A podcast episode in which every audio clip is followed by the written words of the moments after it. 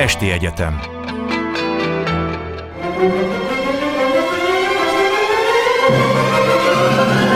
A világ urai Merre rángatják a világ szekerét a hatalmasok?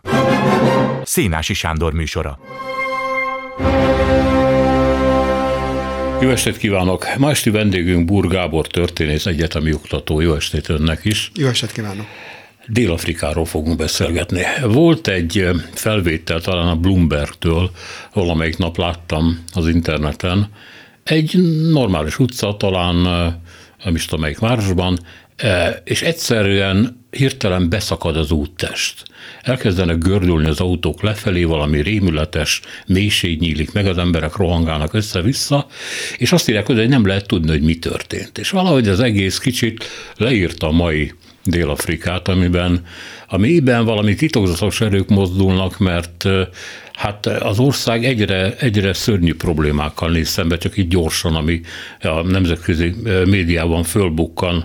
A növekvő szegénység, a munkanélküliség, a bűnözési statisztikáknak valami iszonyatos adatrendszere, a rendőri erőszak, az egyenlőtlenség, a politika hozzá nem értés, ez kifejezetten sokszor aláhúzzák mindenféle jelentések, amik hát rettentes sok bajt okoznak az áramkimaradásoktól kezdve, a, az ország vízvezeték rendszerének a tönkre meneteléig vagy tönkretételéig, és hát a rendkívül belső széthúzás, sőt, fölbukkan egy nagyon érdekes idézőjelben dolog is, ez az idegen ellenesség. Tehát, hogy külföldi látogatókat, diplomatákat, vállalkozókat vernek meg a nyílt utcán, egyszerűen csak azért, mert nem dél-afrikaiak. Szóval valami elképesztő a változás azután, hogy a 90-es évek elején az apartheid rezsimet ugye békés úton felszámolták, ennek a, a támogatásában 70%-ban a helyi fehérek is benne voltak, az ország gazdasága növekedni kezdett, és aztán valami történt a 2000-es évek vége felé. És onnantól jött a baj. Miért? A baj szerintem már be volt, bele volt kódolva abba, hogy a dél-afrikai rendszerváltás megtörtént, mert lényegében egy, egy több pártrendszerű országban egy egypártrendszer jött létre, hiszen a, az Afrikai Nemzeti Kongresszus az 1994. április 27-én, bár ugye három napot tartott az első szabad választás, ott a szavazatoknak a 67 át szerezte, és azóta is ugye a legutolsó választásokon még mindig közel 60 százalékot kaptak, tehát nagyjából ugye ez azt szokták mondani, hogy ez egy népszavazás volt bőrszín szerint, és hogyha ha egy ilyen struktúrában működik egy ország, akkor az melegágya a korrupciónak, az melegágya a nepotizmusnak, és aztán mindazok a bajok, amelyek, amelyek ma jellemzik az országot, azok kicsiben már ott voltak induláskor. Tehát nem volt igazi versenyhelyzet. Soha nem volt versenyhelyzet sem a, a, a 94-ig uralkodó apartheid rezsimmel szemben, hiszen maguk, a, ahogy már a felvezetőben említette, a fehér és privilegizált lakosai Dél-Afrikának belefáradtak a rendszerbe. 70%-uk tényleg arra szavazott, hogy legyen rendszerváltás, és az eltérően a, a mi rendszerváltásunktól, az tényleg egy rendszerváltoztatás volt, tehát ott, ahol a belső ö, okok jóval fontosabbak voltak, mint a külső tényezők, már a külső tényezők is, is lényegesek voltak ott is, de, de sokkal fontosabbak voltak, hogy, hogy maga Dél-Afrika akart rendszert változtatni, de hát ez, ez ilyenre sikerült sajnos. Hát van egy másik magyarázat egyébként, az angol nyelvű médiában Zuma elnökre céloznak. Ugye Zuma az egy belső konfliktus után kerül a kongresszus élére, illetve az elnöki pozícióba, miután a korábbi elnököt Bekit lemondatja a pártja. Ugye ez az egyetlen párt, amelyik igazából ö, többséggel rendelkezik a parlamentben. amiről ön is célzott, hogy tudnék itt két frakció harcolt egymással, az egyik Mandela örökségét akarta továbbvinni a párton belül, amelyik a a, a fai megbékélés, tehát a fehérek és a feketék közötti béke mindenáron való megőrzése, az ellentétek elsimítása, a folyamatos tárgyalások politikája. A másik pedig, amit ez az Zuma nevű ember, akit aztán később börtönbe is küldtek el, elnöki pozíciójából, aki hát egy ilyen jóval populistább és hát egy, egy ilyen fekete fai ideológiát megtestesítő ember lett volna, ezek szerint a hírek szerint, aki fölrúgta ezt a belső békét, és ennek következtében kezdett az ország gazdasága is rosszabbul viselkedni. Mit gondol erről a teóriáról?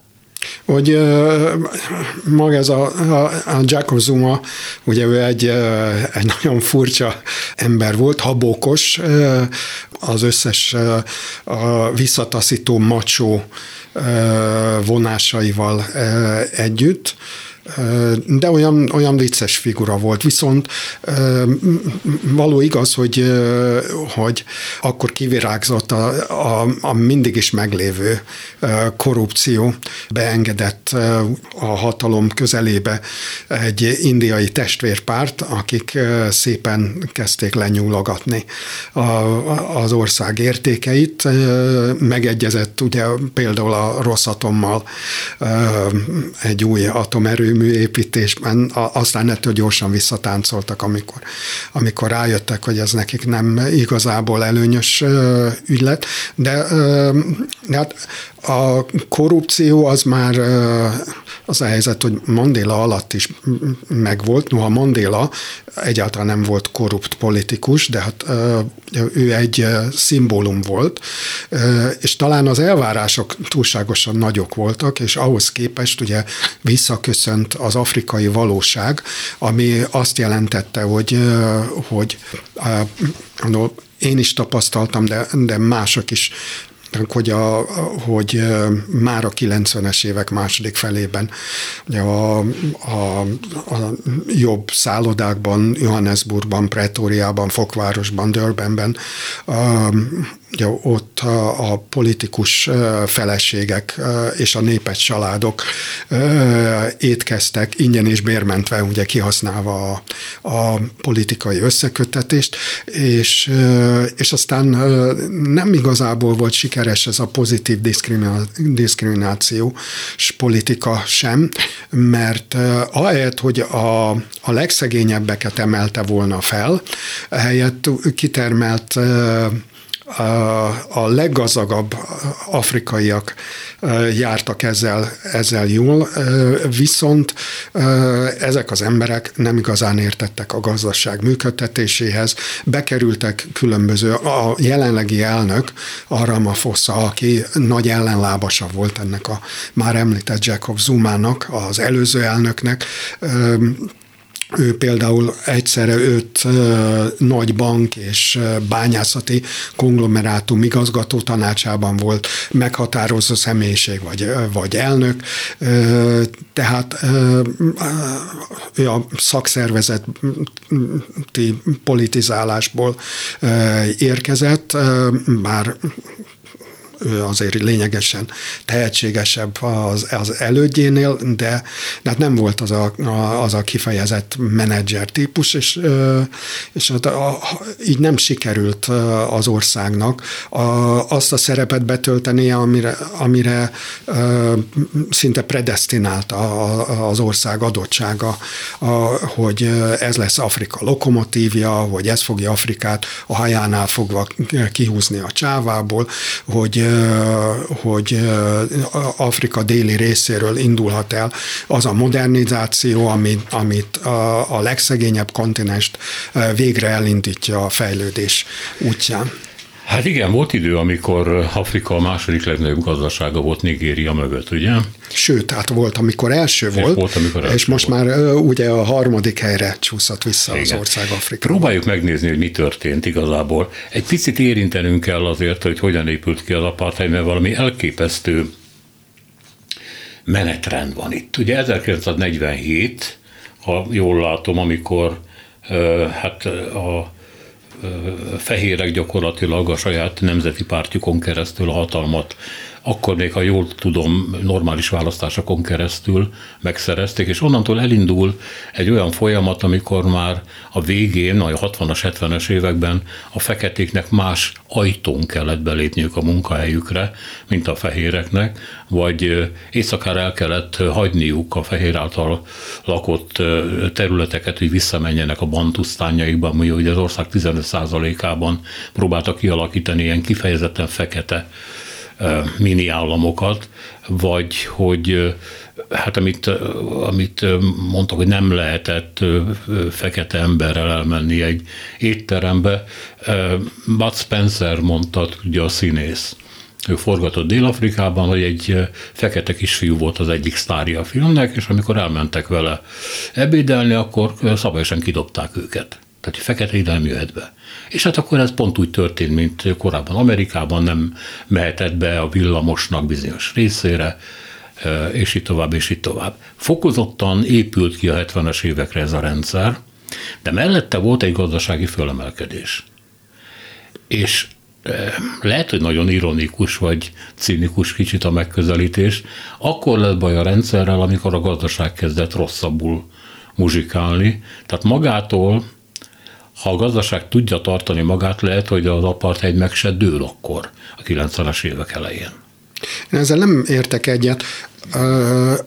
Az apartheid, ugye az azért épült ki maga a rendszer, mert a fehérek belátták, hogy demográfiailag bármennyire is próbálnak Európából bevándorlókat az országba csábítani, hogy, hogy elveszítették a, a demográfiai versenyt. Magyarul ugye az afrikai családokban lényegesen több gyerek születik, mint a fehér családokban ez ugye a gyengeségnek a felismerése, az különböző védekező reakciókra sarkalták őket, és elkövették azt a sokak által legnagyobb hibának tartott, és hogy, hogy ideológiát gyártottak. Mert voltak országok, ahol a fai megkülönböztetés legalább olyan erős volt, ha nem erősebb, mint Dél-Afrikában, de ott ideológiát nem gyártottak hozzá, és így az apartheid az, az föl lehetett mutatni, mint a véres rongyot, hogy, és gyakorlatilag ez összetartotta az egész afrikai kontinens, de Dél-Afrikával szemben. Viszont egy Dél-Afrika, ugye azt szokták mondani, a világ egy, egy országban, ugyan minden megvan, az összes éghajlat, a, a világ összes népei, és így tovább, és így tovább. És tényleg egy geológiai botrány az ország, hogy olyan gazdag természeti kincsekben, főleg fémes ásványokban, de, de gyémántban is, és sok minden másban, kőolajban, földgázban nem, tehát ez a, ez a kettő hiányzott, viszont szénből azt pótolták csinálták. Tehát egy nagyon modern gazdaság volt. Ott volt az első világ, a fehérek gazdag világa, és ott volt a végtelenül szegény, a feketéknek a kilátástalan szegénysége. És a feketéket nem engedték a legtöbb képzettséget igénylő munkahelyre, a, a, abban bíztak, hogy majd jön Európából, majd megle, megfelelő számú képzett munkaerő, ezért egy, egy modern gazdaságot így nem lehetett működtetni. Előbb-utóbb beleütközött a, a gazdaság a, a problémába, hogy, hogy nincs, aki mű, működtesse, mert elfogytak a, a tartalékok, és és társadalmilag pedig az úgynevezett elveszett generációk, tehát azok a fekete fiatalok, és már nem is annyira fiatalok, akik iskolázottság nélkül kerültek ki a munkaerőpiacra, és ott semmi esélyük nem volt képzettség hiányában munkát találni, megélhetést találni. Ez egy olyan társadalmi gyúl egyet képzett, amiből lá, teljes egyértelműen látszott, hogy, hogy ennek a vége, ez egy óriási krach lesz. És Mandélának az óriási nagy történelmi érdeme, meg hát ugye az ő partnere, az utolsó fehér elnök, a William de Klerk, ők ugye 1993-ban ezért béke Nobel-díjat kaptak megosztva, hogy ezt azért sikerült békésen megoldani ezt az átmenetet. Valószínűleg minden ilyen diktatúrára igaz, mert tehát ez is egy diktatúra volt természetesen, hogy megérzik a fenntartásában érdekeltek a, az összeomlást, érzik az előszerét a bajnak, és a reakció a még keményebb elnyomás.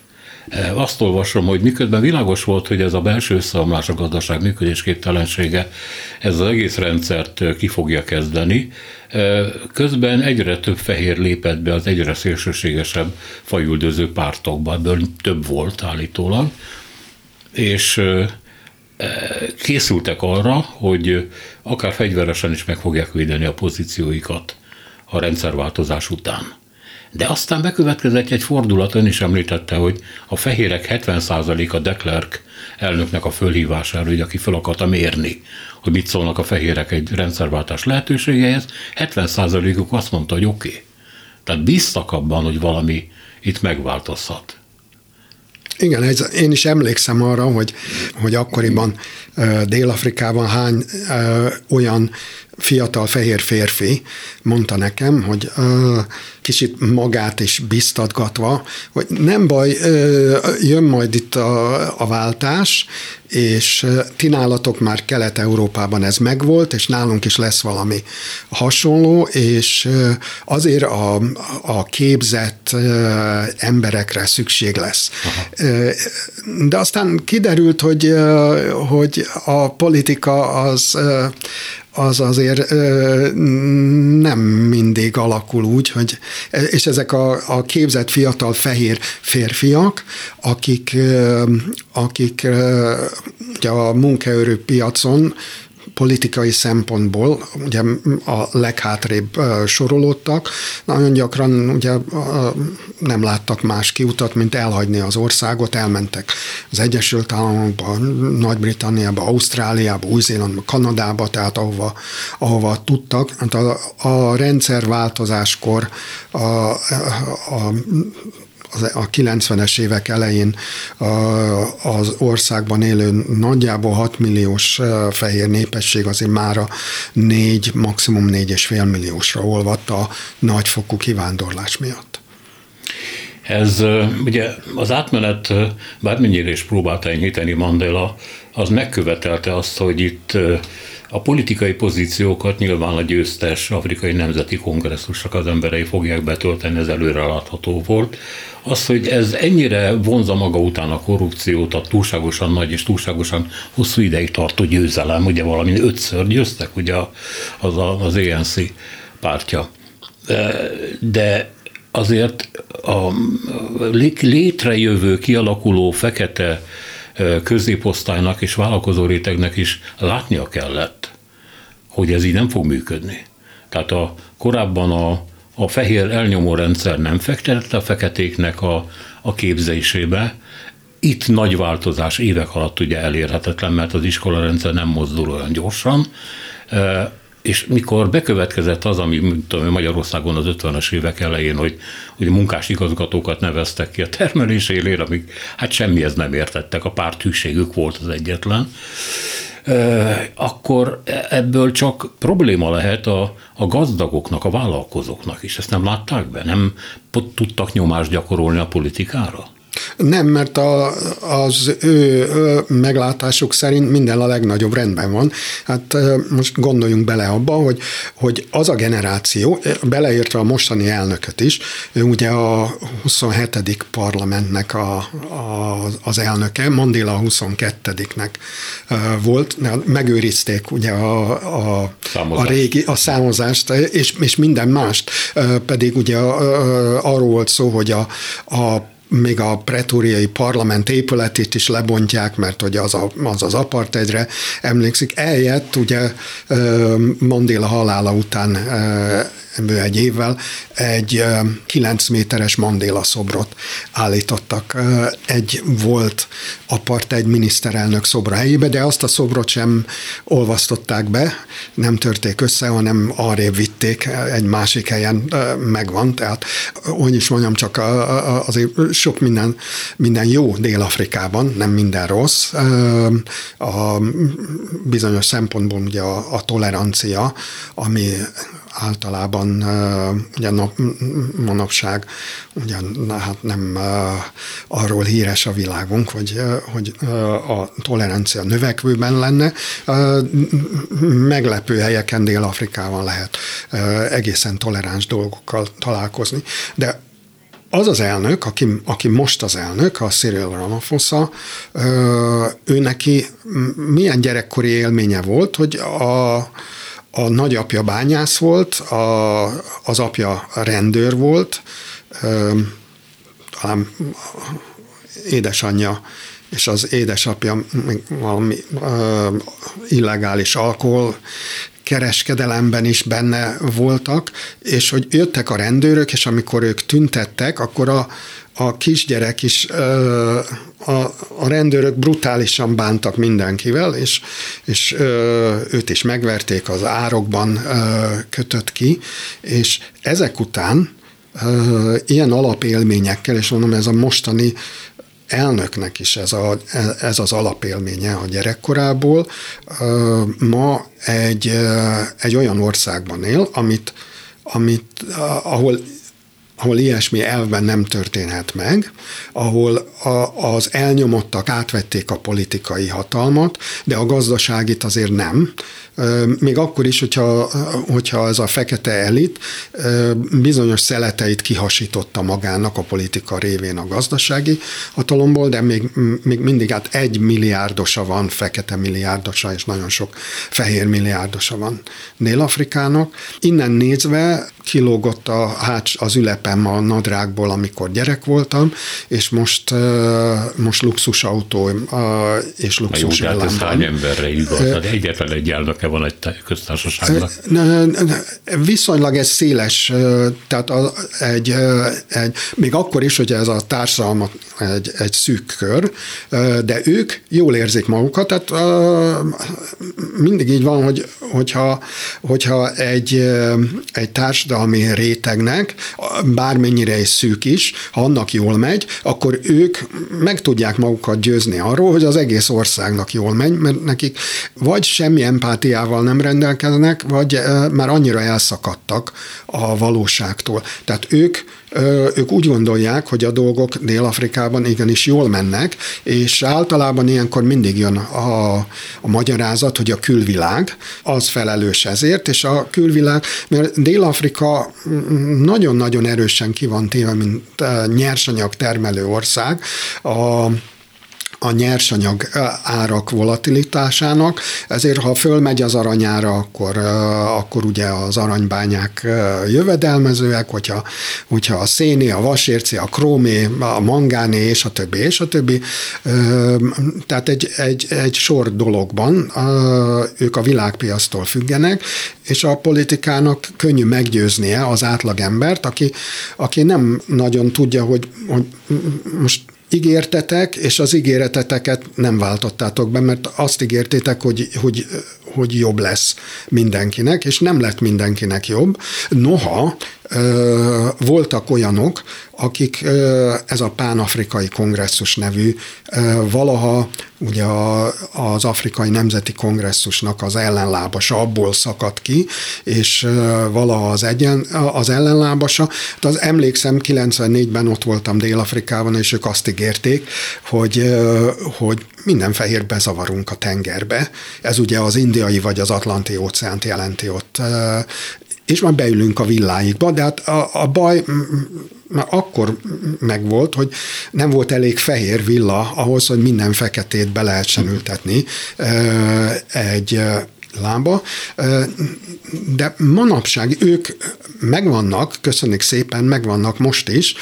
Ugye az a legutolsó választáson talán a szavazatok egy százaléka körül kaptak, és a, azt megelőző választásokon pedig a másfél százalékot kaptak, tehát ők, ők nem, nem jelentős tényezők, de ott vannak bent a parlamentben, talán négy képviselőjük van a parlamentben, de talán csak három, egy jelentéktelen párt. De az Afrikai Nemzeti Kongresszusból is egy mostanában leszakadt egy szárny, akik gazdasági rendszerváltást akarnak, mert azt mondják, hogy a politikai hatalmat megszereztük, és azért érünk rosszul, mert a gazdasági hatalom még mindig a fehér elit kezében van. A fehér társadalom pedig azt látja, hogy, hogy ez volt a a Földön talán az egyetlen olyan társadalom, no ez az apartheid kellett, kicsit olyan, mint az aténi demokrácia, hogy akkor, hogyha nem voltál metoikus, horribile dictu nem voltál rabszolga, akkor, tehát ha aténi szabad polgár voltál, akkor jól mentek a dolgok. Most ezek, és ők mindig is kevesebben voltak, mint a mint a, azok, akik nem részesültek ezekből a, a politikai és gazdasági előjogokból. A, a dél-afrikai fehér társadalom felszámolta a fehér szegénységet. Ez a fehér szegénység ez szépen visszajött, tehát ebből a szempontból ugye sikerült a... Az a, egyenlőséget megvalósítani. Most már vannak fehér szegények és fekete szegények. Állítólag egyébként olvastam erről egy cikket, hogy, hogy a nagyvárosokban vannak kifejezetten városrészek, ahol a szegény fehérek laknak. Tehát megvan a maguk bantusztánja, úgy tetszik. Igen, igen, és hát ők azok, akik, akik a mai napig arra, mert ők általában ugye a búrok, ők a holland és német és ügenotta származású része a fehér társadalomnak, nem a, a brit szigetekről érkezők nek a leszármazottai, és ugye ők nehezebben mozdulnak, ők ugye Afrika egyetlen fehér törzsének szokták őket nevezni. Hogyha valakinek a akár az ükapja is Angliából, Skóciából, Írországból érkezett, könnyebben megy el Ausztráliába. Azért mondom Ausztráliát, mert rengeteg dél-afrikai fehér ismerősem volt, akik azt mondták, hogy ők azért mennek oda, mert az olyan, mint Dél-Afrika éghajlatilag, tehát hogy, hogy nem kell, nem kell olyan, olyan borzasztó nagy, nagy váltás az életmódban és a többi. Még ugye a búrok meg, meg ott maradnak, és általában ők, ők, ők azok, akik a farmerek jelentős részét adják, és, és ez a világsajtot szintén évről évre bejárja a hír, hogy már megint megöltek fehér farmereket valahol Dél-Afrikában, tehát akik veszélyeztetve érzik magukat, és van egy ilyen párt, egy parlamenti párt, ami a, a búroknak a bantusztányát akarná, tehát hogy váljunk ki Dél-Afrikából, és legyen nekünk saját államunk, mert abban a, egy saját államban mi elég jól el legyen egy saját fehér állam szemben a fekete állammal? Igen, igen. Na, de a fekete államot is szét akarják szedni, ugye, mert ott a zuluk, akik a pillanat, mit meg kell nézem, Inkata pártnak a, a képviseletében. Tehát ők is ki akartak lépni korábban, már Dél-Afrikából is egy Zulu nevű országot megalapítani. Csak hát akkor még a fehérek voltak hatalmon, és akkor ugye versenyeztették egymással a Zulu meg nem Zulu pártokat összeveszítették, tehát nagyon kényelmesen játszották az oszd meg és uralkodj elvét. De hát a zulu követelések és a zulu nacionalizmus az megvan mind a mai napig békében.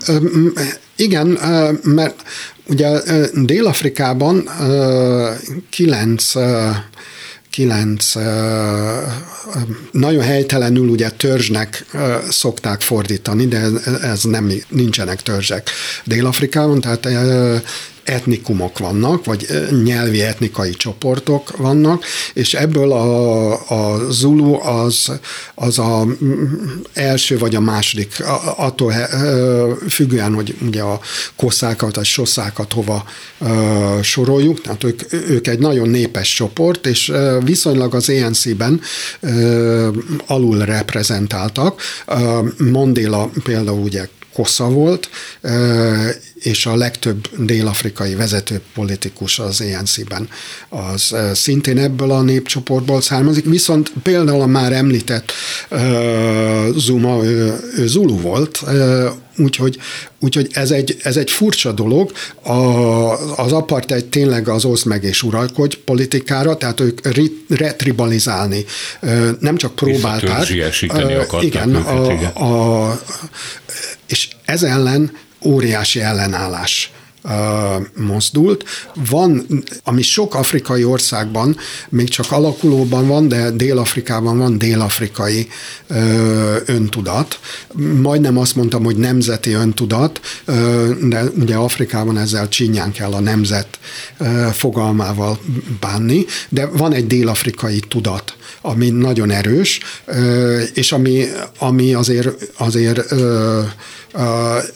tehát a, a, a centrifugális erői a politikának jóval gyengébbek a centripetálisoknál. Beszéljünk még egy kicsit a fehér lakosságról. Egy picit akkor nyertem némi bepillantást abba a világban, amikor volt a futballvilágbajnokság Dél-Afrikában, és egy, egy családtagom oda elutazott, és akkor bekerült ebbe a körbe. Vitték őket a egyik fehér farmról a másikra, ahol hát azt mondta, hogy kifejezetten ilyen erődökben érezte magát, ahol voltak fegyverek, megerősített őrség, meg falak, meg minden, e, mintha állandó támadások célpontjai lettek volna, legalábbis ők ezt mondták, vagy így érezték, és akkor van egy ilyen belső fehér világ ezekben az erődökben, amelyik hát igen, egymás között házasodik, óriási bulikat csap, de csak ilyen a klánból, vagy a szomszédos várokból, erődítményekből hívnak meg vendégeket, tehát gyakorlatilag ez, ez már nem is buborék, mondom, hanem ilyen végvárrendszer. És hát ez az életmód, ez ugye nem a fiatal és a fehér bantusztánokba kényszerülő burfarmerekről szól, hanem ezek jó részt gondolom angol száz eredetű telepesek, akik pontosan tudják, hogy éppen ezért bármikor hazamehetnek Nagy-Britanniába, mert joguk van repatriálódni. És ismerek is egy ilyen angol családot, ez történt velük, tehát ők elmenekültek. De a többség úgy tűnik, hogy kitart, ez a 4-4,5 millió ember. Valóban ilyen zárt rendszerben élnek ők? Hát megint csak a válasz legalábbis az én válaszom az, hogy, hogy Dél-Afrikában minden van, ez is, meg az is. Aha. Ugye ott van Fokföld, különösen Nyugat-Fokföld, Fokvárossal, ugye ott ellenzéki, állami kormányzat van hatalmon, mindig is az volt, tehát ott az ENC csak a második, és általában ugye Fokvárosnak is szinte mindig fehér főpolgármestere, volt és van, ott azért nem mondhatnám azt, hogy buborékban vagy ilyen erődökben élnének emberek, viszont az ország északkeleti csücskében pedig tipikusan ez van. Én is voltam vendégségben, olyan helyen, ahol, ahol ö, mentünk, elhozott, elvitt engem a vendéglátom a, a szállodából, a Dél-Afrikában gyártott Mercedes kocsiján, mielőtt megérkeztünk volna a tethelyre, a, a, a hatalmas villájába, akkor telefonált a biztonságiaknak, amíg jöttek, és le nem csekkolták, hogy, hogy nincsen betörő a, a, a házban addig, és a, a hatalmas kertben addig mi vártunk kint az autóban, majd begördültünk, és akkor Dobermanok uh, szaladgáltak, uh, én féltem is ezektől a kutyáktól, de mondta, hogy, hogy ettől nem kell félni, mert be vannak rendesen tanítva.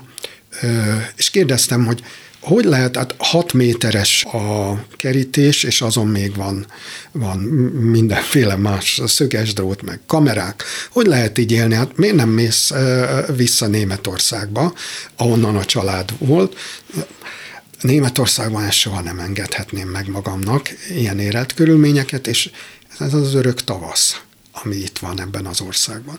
Ez nem azt mondom, hogy ez általános, de hát én ezzel is találkoztam, hogy annak ellenére, hogy az élet kemény, és megy az ember az úton autóval, és akkor itt-ott ilyen letakart holtesteknek ezek nem is a rendőrség, mert a rendőrség uh, leggyakrabban, ugye ez említésre is került, hogy hogy ugye a rendőrség az nem igazából áll a helyzet magaslatán, hát nem védi meg a polgárokat. Azt mondják, hogy ez azért van, mert ugye az ENC a vagyon újraosztását azt, azt úgy képzeli, hogy, hogy majd, majd így a, a, újra lehet osztani a vagyon. Tehát a, Ezt nem értem most. Hát, a, a, hogy akinek van, attól elveszik azok, akiknek nincsen. De hát ez, ez mondjuk ez egy, ez egy szélsőségesen sarkalatos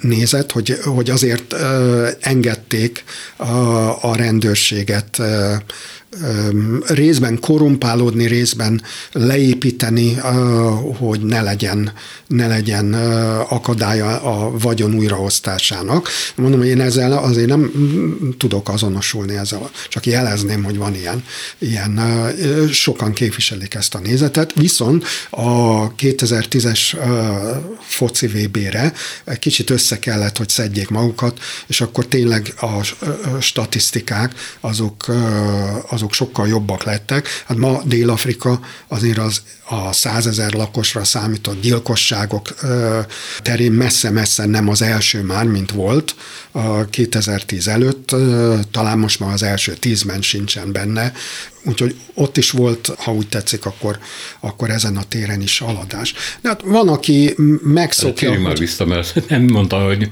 útmentén letakart holtesteket látott. Igen. És azt mondta, hogy ez nem föltétlenül a rendőrség Nem a rendőrség, hanem, hanem a biztonsági szolgálatok, a betörők fel, fel vannak fegyverkezve, és lőnek, de ezt tudják a biztonsági szol, a magánbiztonsági szolgálatok, és, és, és igyekeznek ők lőni először. Tehát ö, csúnya dolgok vannak, például ugye a jó pár évvel ezelőtti történet, de ugye, ugye ö, gratuláltak valakinek, hogy ellopták az autóját, ö, megállt egy közlekedési lámpánál, azt robotnak hívják Dél-Afrikában, és, és ö, olyankor ugye oda szoktak vagy egy pisztolyt, vagy akár egy kalasnyikovot is az üveghez, a sofőr melletti ablakhoz szorítani, hogy akkor akkor az szálljon ki gyorsan, és beszállnak és elhúznak az autójával, és általában, hogyha ilyenkor senki nem sérült meg, akkor, akkor gratuláltak a, az autó, az elvesz, ellopott autó tulajdonosának. Tehát ilyen horrorisztikus történetek is mondtak. Ha valaki hezitált, akkor már, már lőttek. Csúnya történetekből természetesen Dunát lehetne rekeszteni, de de ugye ha, ha az ember ilyen kemény körülmények között él, akkor úgy látszik, hogy egy idő után hozzászokik, és azt mondja, hogy, hogy viszont vannak olyan előnyei ennek az országnak, ami miatt én mégsem megyek el. Inger küszöb kicsit magasabb lesz. Egyébként ami korábban akkora probléma volt is, illetve tudatos károkozása az apartheid rendszerben, hogy nem költöttek a feketék oktatására, tanítására, ez megváltozott? Tehát kiépült egy olyan oktatási rendszer, ami alkalmas arra, hogy azt a okot megszüntesse, ami korábban ugye a apartheid rendszer tönkretette, hogy tudni, nem volt elég hozzáértő ember. Említette, hogy a, a fehérek tekintetben sokszor csalódtak a kiépülő új politikai rendszerben, na de hát ez nem zárja ki egyáltalán, hogy egy működő, jó, nagyon sok feketét oktató oktatási rendszer épüljön ki, ahol ott van a utánpótlás a gyárakban, mérnökökre, tudósokra, stb.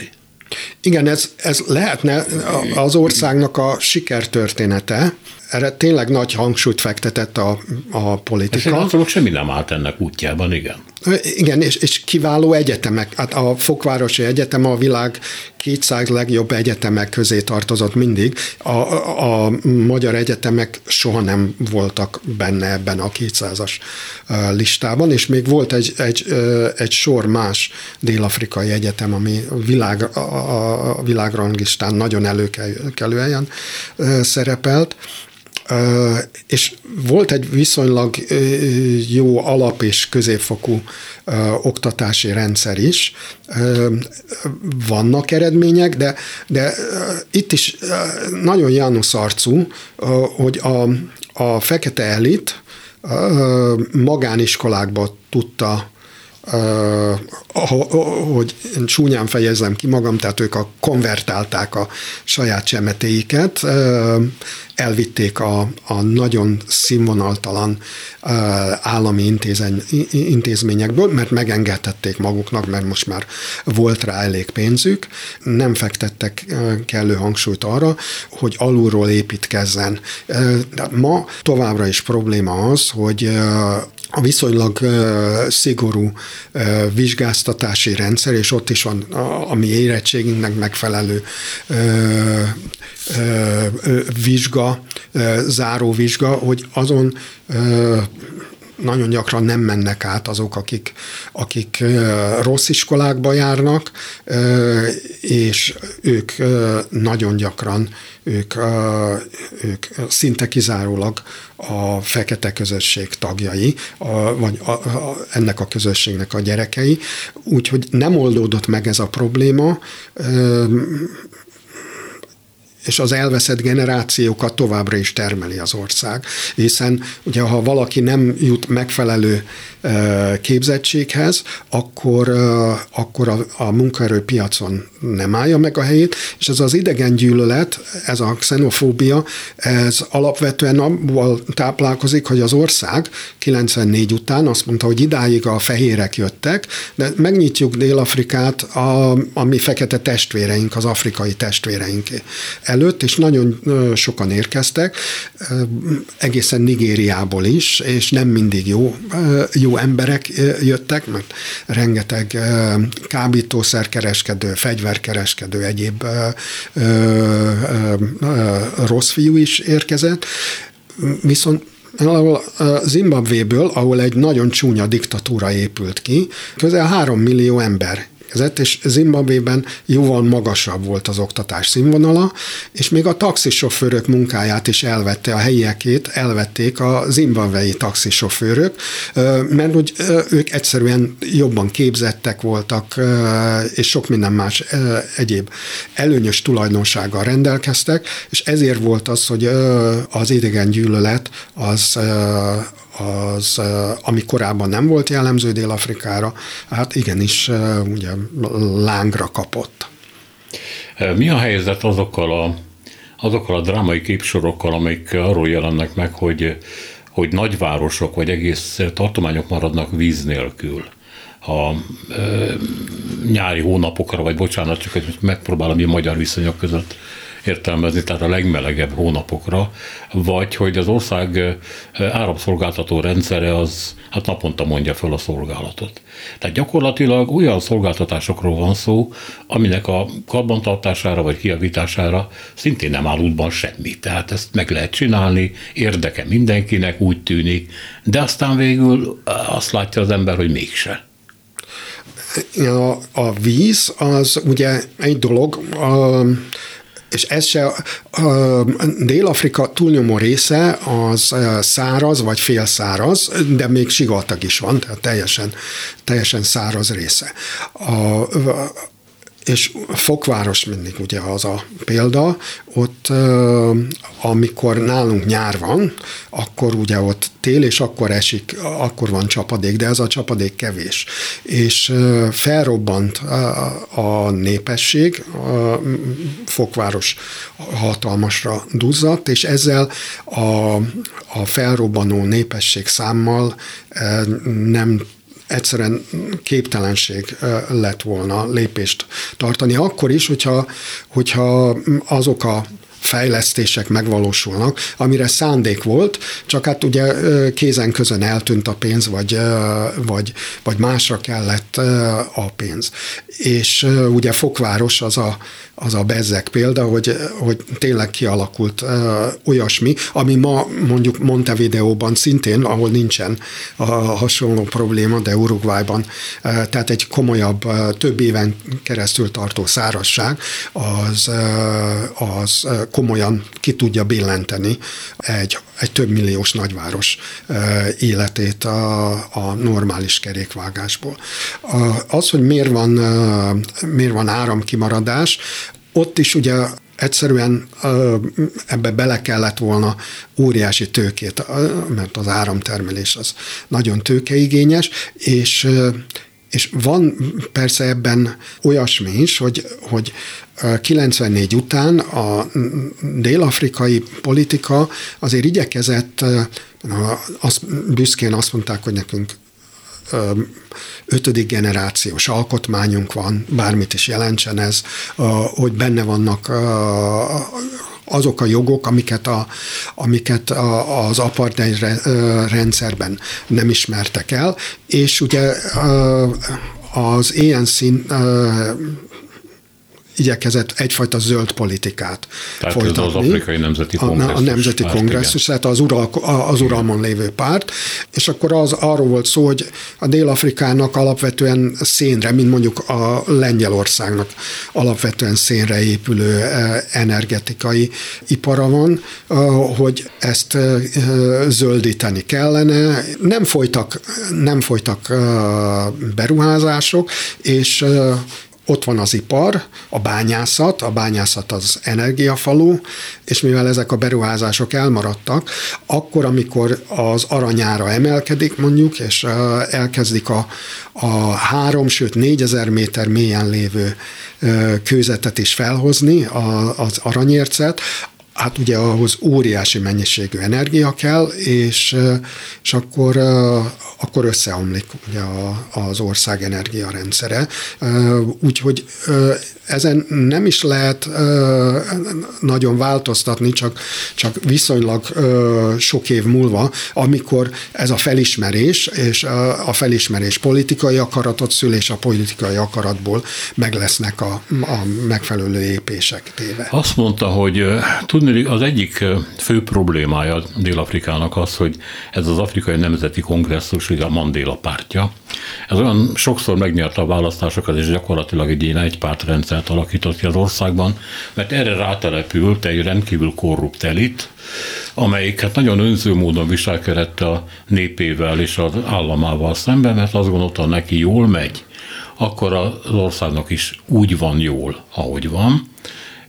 Magyarán megszűnt a politikai rivalizálás. Na most azért egyre többen írják azt szakértők, hogy hogy az ország nem sokára belép egy új és bizonytalan politikai érába, amelyben az ANC, tehát ez a korábban központi szerepet játszó párt már nem lesz domináns politikai erő. Na most itt van egy pici ellenmondás, ugye? Hogy jó, ha nem lesz domináns erő, mert akkor jön a verseny, és akkor az elitek száma megnő, és van olyan, amelyik érdekelt lesz abban, hogy a középosztályt támogassa, vagy a szegényeket támogassa, hogy kinyisson egy kicsit. De ez a forrásom, ez azt mondja, hogy új és bizonytalan politikai éráról van szó, az következik most el. Miért? Igen, mert tehát ugye az a párt, amelyik a, a legnagyobb ellenzéki párt, az is korrupciós, ők, ők ugye nyugat-fogföldön ö, ott kormányoznak abban az államban, abban a, mert Dél-Afrika ugye egy szövetségi ö, állam, és nekik is voltak korrupciós botrányok. Viszont ö, szinte minden évben születnek újabb és újabb pártok, pontosan abból a, az elégedetlenségből, ami a, a az alsóbb néposztályok kilátástalan szegénységére próbál appellálni, akik demagóg módon, anélkül, hogy hozzáértenének, hogy, hogy értenének hozzá, próbálnak ebből politikai hasznot szerezni, és Dél-Afrikában olyan a választási rendszer, nem arányos, hanem, hanem leköveti. Tehát, hogyha valakinek vannak szavazói, akkor, akkor az küldhet a parlamentbe. Tehát nincsen négy vagy öt százalékos, vagy akár három százalékos küszöb sem. Tehát emiatt ezek az, ezek az új formációk, ezek el, a jövőt bizonytalanná tehetik, demagógiára építeni egy ország jövőjét, azért az Meg ha jól értem, akkor nagyon fragmentálódik a politikai rendszer, tehát túl sok párt lesz, túl sok érdek, amik itt húzzák szét a, nem csak a mezőnyt, hanem ugye egymás lehetőségeit is. Igen, de azért szerintem a kohézió, például a mostani elnök, ő egy venda, ha ugye a, a, az etnikai hátterét nézzük, ez a ez a, nép, a, a teljes dél-afrikai népességnek, ami most a 60 millió körüli, a, a másfél százalék a maximum, és nem hallani soha azt, amit más afrikai országban, hogy, hogy persze ő a saját törzsét, idézőjelvet téve a, a törzsét hozza helyzetbe. Ilyen szempontból is Dél-Afrika egy, egy ellenmondásos ország. Ezek a pártok, ezek jönnek és mennek, csak ugye a, a, amikor a világ egyik legegyenlőtlenebb társadalmáról beszélünk, a dél-afrikai társadalomban a, a szegények és a gazdagok között hihetetlen nagy a különbség. Ezt nekünk európai mércével nehéz megérteni, hogy hogy, hogy van az, hogy, hogy az ember beszél emberekkel, akik azt mondják, hogy éhes vagyok, és, és hetek óta nem laktam jól, és a repülőgépen oda vagy vissza kiderül, hogy az, aki mellettem ült, az egy milliárdos. Tehát, hogy, hogy ilyen, ilyen óriási társadalmi különbségekre lehet építeni olyan politikát, amit, ami tud hozni szavazatokat, hiszen mindenki látja azt, hogy 30 évvel ezelőtt más volt az ígéret, ezeket az ígéreteket nem sikerült beteljesíteni. Noha, és erre azért az oktatás mellett azért sok történt, tehát rengeteg háztartás kapott folyóvizet, megszerveztek olyan szolgáltatásokat, amik régen nem voltak. Tehát nem szeretném csak fehéren vagy csak feketén ábrázolni ezt, a, mert, mert a kép az ennél sokkal összetettebb, de a, alapvetően arról van szó, hogy, hogy a szegénységet nem sikerült megszüntetni, sőt, ha úgy tetszik, akkor, akkor a legszegényebbek, ha, még, még talán szegényebbek lettek, mint amennyire voltak. Köszönöm szépen, hogy itt volt nálunk. Én is köszönöm a meghívást. Burgábor történész egyetemi oktató volt a vendégünk, az elmúlt 52 percben Dél-Afrikáról beszéltünk. A műsor Selmec János szerkesztette, a műsorvezető Szénási Sándor volt. Köszönjük a figyelmüket, minden jót!